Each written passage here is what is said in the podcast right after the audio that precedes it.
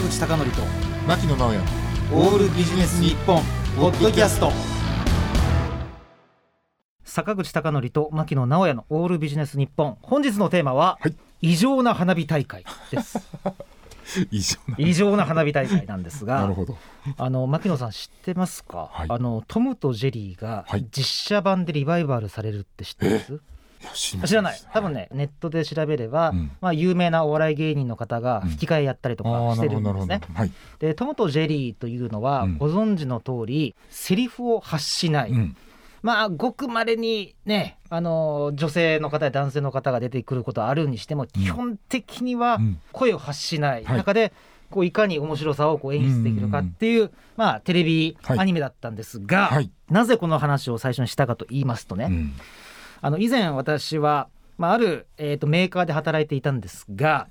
外国からお客さんが来るわけですよ、うん、はいはいはい、で、まあ、アメリカから来た場合と中国から来た場合で全然違うんですが、うん、アメリカから来た場合、ね、まあ、そいつと仲良くなって、うん、まあ、家に、ね、一緒に行ってケーブルテレビとか、まあ、当時でいうケーブルテレビ、うん、今でいうとネットとかを見てますと、うん、アメリカ人曰く、うん、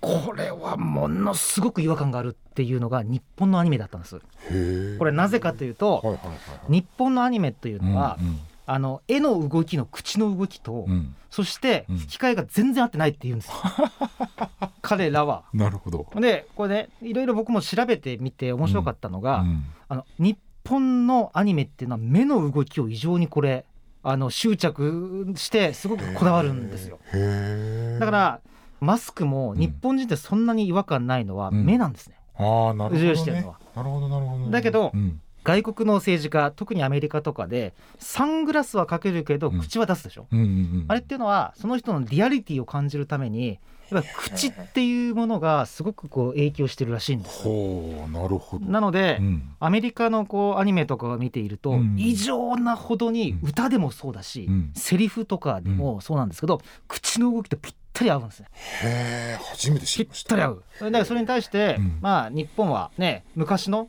あのアニメとか特にそうですけど、うん、なんかずれてるけど、まあ、うん、まあ、まあ一応とりあえず口パンパクしてるって感じですね、うん、してるけど、うんうん、まあ、一応これ話してるねっていう体でみんな見るでしょ、うんうんうん、そこでこれ改めて気づいたんですが、うん、あの何をリアリティと感じるかっていうのは全然もう国によって違う。なるほどなるほど。でね、繰り返しこれが一番重要で、うん、やっぱりのその文化の中にいないと何をリアリティとして感じるかっていうのは違うですね、はいはい、さてそこでまず最初にトムとジェリーからアニメの話をしたんですが、うん、その次に、うん、世代が違うことに関するリアリティって話に移りたいんですけどね、うん、なるほど。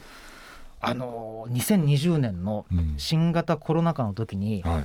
めちゃくちゃ僕が驚いたはい、息子の発言があったんです、はいはいはい、それ何かっていうと、うん、花火大会に行くと。で普通だったら驚きませんよ、うん、ああそうか花火大会行くのかっつって、うん、ね、だけどコロナ禍で行けないはずでしょ、うん、そんな、うん、確かに確かに開催もしないはず、うん、聞いたら、うん、集まれ動物の森でやるってあ、なるほどね。このねリアリティっていうのはすごいなと思ってで、まるまるくんの島に行ってね、うん、まあ、その島っていうのは許可があったら行けるわけですけどもなるほど。そこであのみんなで見るんだと。なるほど。それで感想がまたすごくてめっちゃ綺麗だったっていう感想なの。へー。でこれはね、特にあのさんじゅう代よんじゅう代ごじゅう代の社会人の方、うん、僕は強調したいんだけど、うん、あっさりと僕たちはコンセプチャルな世界に入ったかもしれない、うん、要するにね画質とかじゃないんですよ、うんうんうんうん、音質とかでもないんですよ。そこにリアリティを感じるっていうのは、うん、ゲームを通じて、うん、まあ僕は任天堂は好きですけど、はい、それは実際の花火と比べたらね、うん、それは全然違うじゃないですか、うんうん、違うけど、うん、今の小学生はむしろそこ側にリアリティを感じてるっていうことなんですね、うん、でこれはあのいい意味なので固有名詞出しますが、はい、あのフォートナイトっていうゲームで、はいはいはいはい、米津玄師さんがライブを行ったんですよ、うん、あの時もすごい人だったんですが、うん、えー、それと前後、まあ、ちょっと時期を外してですねアメリカのラッパーの方が、うん、あの同じくこうインターネット上 で, でかつゲームの中でライブを行うってことをやったんですが、うん、なんと全世界でんんんじゅうおく人ぐらい見たらしくて、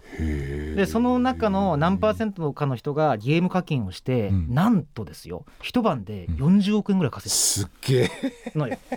えでね、で我々はもちろんこういう世界がすごく大好きだから、うん、やっぱりメタル聴くんだったらライブハウスであの音圧がとかね、うんうん、やっぱりこれね、ジャズ聴くんだったら、ね、アドリブを自分の空気感の中でブルーノート東京で聴きたいなっていうのはもう当然のことなんですが、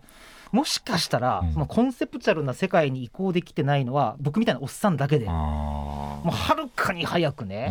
うん、まだ小学生低学年のね彼らはもしかしたらネットを通じたところにこそコンセプチュアルなリアルを感じてるかもしれない、うんうん、なるほどな。でこれもう一度これ重要なんで繰り返したいんですが、はい、もはや音質がとか画質がとかじゃないんですね、うん、なるほどね、はい、リアルさに何を持って感じるかっていうところが